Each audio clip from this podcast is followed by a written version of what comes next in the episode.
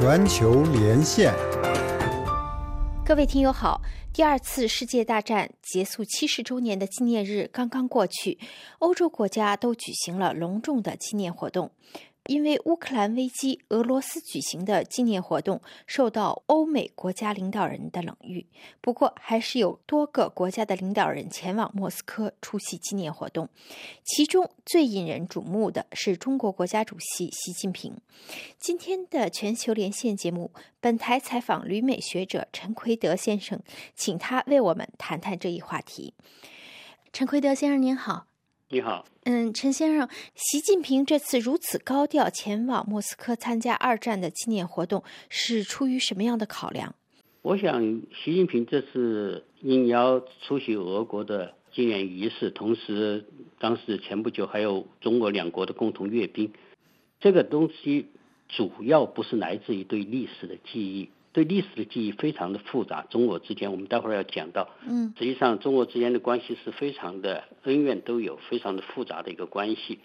但是呢，现在做出一个比较亲近的姿态，主要出于的是另外一个现实政治、现实外交、现实地缘政治的考虑。实际上说白了，就是相双方都出于对西方的一种敌意和恐惧，特别是对美国的敌意和恐惧而。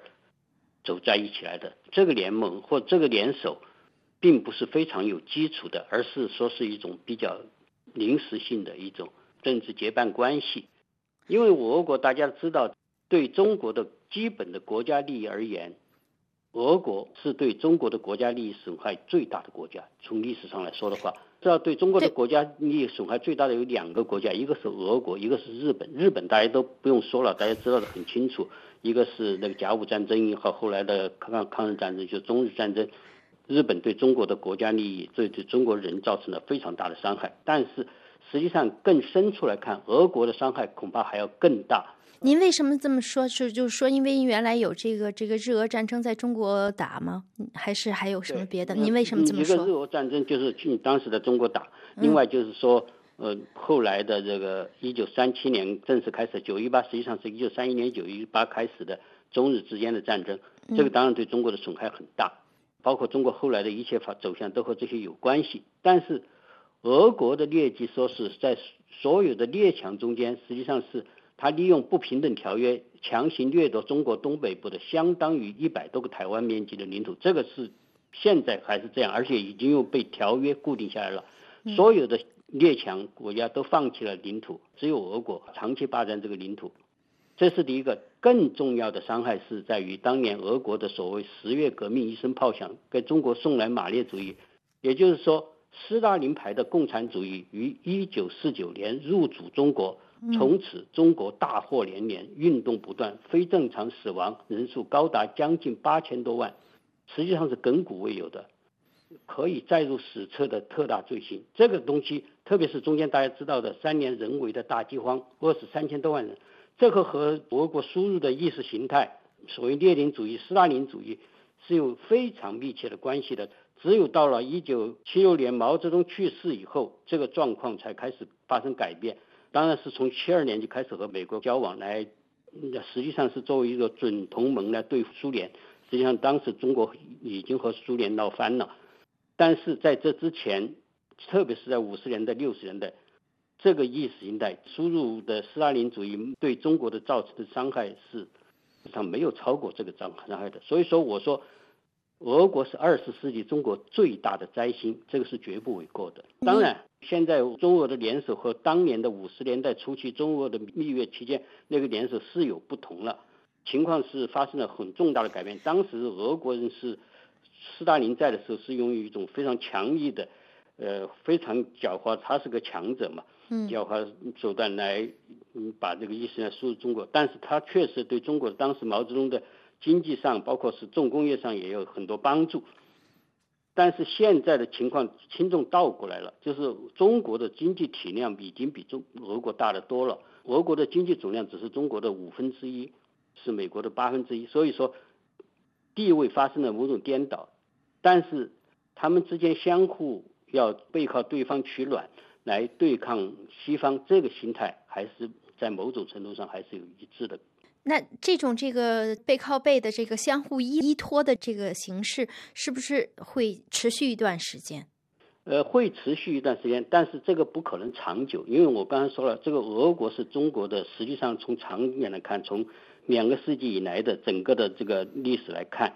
都可以看出俄国是中国的心腹大患。从地缘政治外交上来说，也是俄国和中国接壤很大的领土，而且现在中俄之间也有很重大的纠纷，例如俄国人也非常警惕中国的，就是在西伯利亚，中俄两边的人口。迁移的问题，就是中国这边的人口巨大量的迁入了俄国，嗯，实际上慢慢在同化那边的人口结构，使得中国人越来越占比较多数，这个是对于俄国是对他们来说也是非常大的心腹之患，这是这很多很多的国家利益实际上是有长远的潜在的很大的冲突的，所以说目前的结盟只是在一种要对付共同的他们心里指定的敌人。而暂时的联手，因为俄国本来是他已经改了制度了的，但是因为后来的乌克兰事件等等，他和西方造成了利益上的冲突，普京使用了一种非常的嗯西方不能容许的方式来做他的这个国家利益的安排，所以说是造成了非常大的严重的冲突，所以说双方都对西方有恐惧。本来俄国还是要在中国和西方之间摇摆。但是现在这个情况，虽然它的制度形态已经变了，但是它更多的有求于中国，所以说在这一次习近平去是给他了很大的面子。但是这里我要指出来说，虽然双方都有共同的利益需要来互相背靠背的取暖来对抗西方，但是程度是不一样的。其实中国需要俄国来对抗西方。不如俄国现在更加需要中国来对抗西方，所以在这个中间地位并不是对等的。中国没有必要做这么大的姿态，包括在输油管道上，中国这个关于油田协议上，中国实际上的经济上也吃了很大的亏。后来油价大跌嘛，包括现在的边境的条约实际上固化了，所有的这些都是说中国的外交上目前对俄国做一定程度上的靠近，这个是在。地缘政治上，在一般的外交战略上是可以理解的，但是就中俄双方需求的不对等而言，中国现在对俄国的过度依赖，或者是过度的那个做亲近的姿态，对中国的国家利益是非常有害的。因为现在双方都是对西方，实际上他们心目中知道，他心中考虑的最大的外交对象还是美国。但是，如果是做的过火的话，这对俄的亲近的做的过火的话，会是损害到中国长远的战略利益。那为什么习近平这次就是给俄国人这么大的面子？既然刚才您也说他现在不对等，他给这么大的面子，他又能得到什么好处呢？他得到好处主要是习近平现在他处在实际上内政和外交上，中国的外交我们要记住这一点。最近的些年来的中国的外交，实际上长期以来，他基本上主要不是看作中国的国家利益的这个在外交上的，是中国增加国家利益，这是第二位的。最重大的位置是他们考虑的是内政的需要，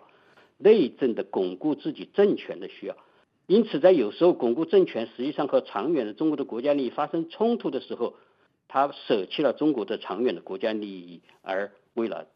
当下的眼下的政权的稳固，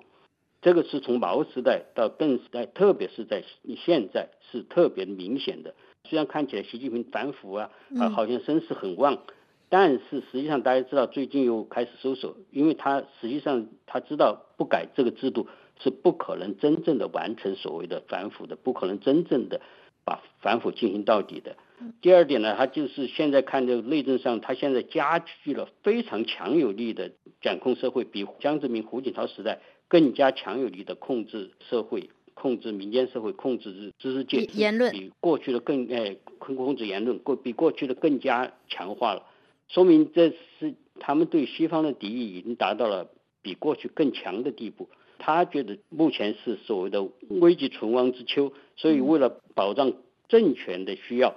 要和俄国联盟，而不是中国的长远的国家利益。中国的长远的国家利益在他们的考虑中永远是第二位的，而不如保证这个党能够永远的垄断这个政治权利，这才是他们的第一位的。这一点就和中国人的基本利益发生了某种冲突。因为中国现在在整个外交态势上处于非常的不利的地位，特别是南海问题上，大家知道它是和周围的邻居都处于一种敌对的那个外交态势上，这些邻国都是从美国寻找支持，所以说这方面的话，他就觉得他在外交上是相当受孤立的一个状态，他必须要做某种外交努力来打破这种包围。也是一种姿态了，那就是。也是个做的一个姿态呀。实际上，相双方的戒备还是很深的。不过目前看来，他比胡温时代，就是说他对俄国的态度要走得更近了。目前的话，但但是我我相信这个是不会很长的时间。但是呢，这个是对中国，即使是比较短的时间，但是对中国的国家利益，如果是做得过分了的话，使得中国真正的脱离脱离了国际主流社会的话。那么，对中国的国家利益损害是非常之大的。嗯，陈先生，您看看还有什么要？因为时间关系，您看看还有什么要补充的？领导人应该是有有一种高度的，即使在俄国有些临时的，就是从他们的自己的利益来考虑，有些所谓的亲近的外交举动不能走过线，如果超过某种限度，是会对他们自己本身，当然也更是对中国的国家利益造成非常大的损害。这点我要提醒北京领导人注意的。嗯，好，嗯，陈奎德先生，谢谢您接受本台的采访。谢谢你，各位听友，以上您听到的是法广的全球连线节目，采访旅美学者陈奎德，请他谈谈目前的中俄关系。本次节目由艾娃采播，感谢导播于丽和索菲的技术合作，更感谢您的收听。下次节目时间再会。